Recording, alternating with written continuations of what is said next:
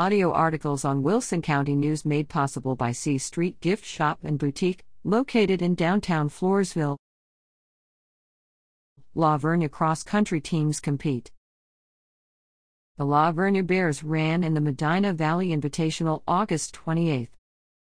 The varsity boys finished second overall with four athletes medaling in the top 15. Senior Tyler Mills finished second, senior Abner Casiano finished sixth, sophomore Joran Burkhalter finished 12th, and sophomore Dylan Mills finished 15th overall.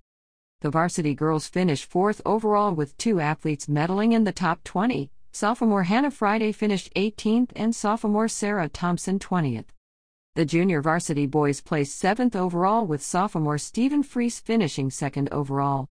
The junior varsity girls were short one runner this week to accumulate a combined team score, but had three athletes medaling in the top 15, Sophomore McKenna Emerson finished second overall, sophomore Ashlyn Casares finished third, and freshman Zoe Breitsprecher finished 13th.